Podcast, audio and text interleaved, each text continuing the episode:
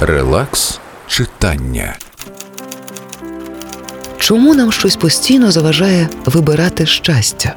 Бути нещасливим не складно. Для цього не потрібно шукати причину. Досить піти за натовпом, вічно незадоволеним і занадто заземленим. Станеш як більшість, яка тільки робить, що виставляє світу претензії.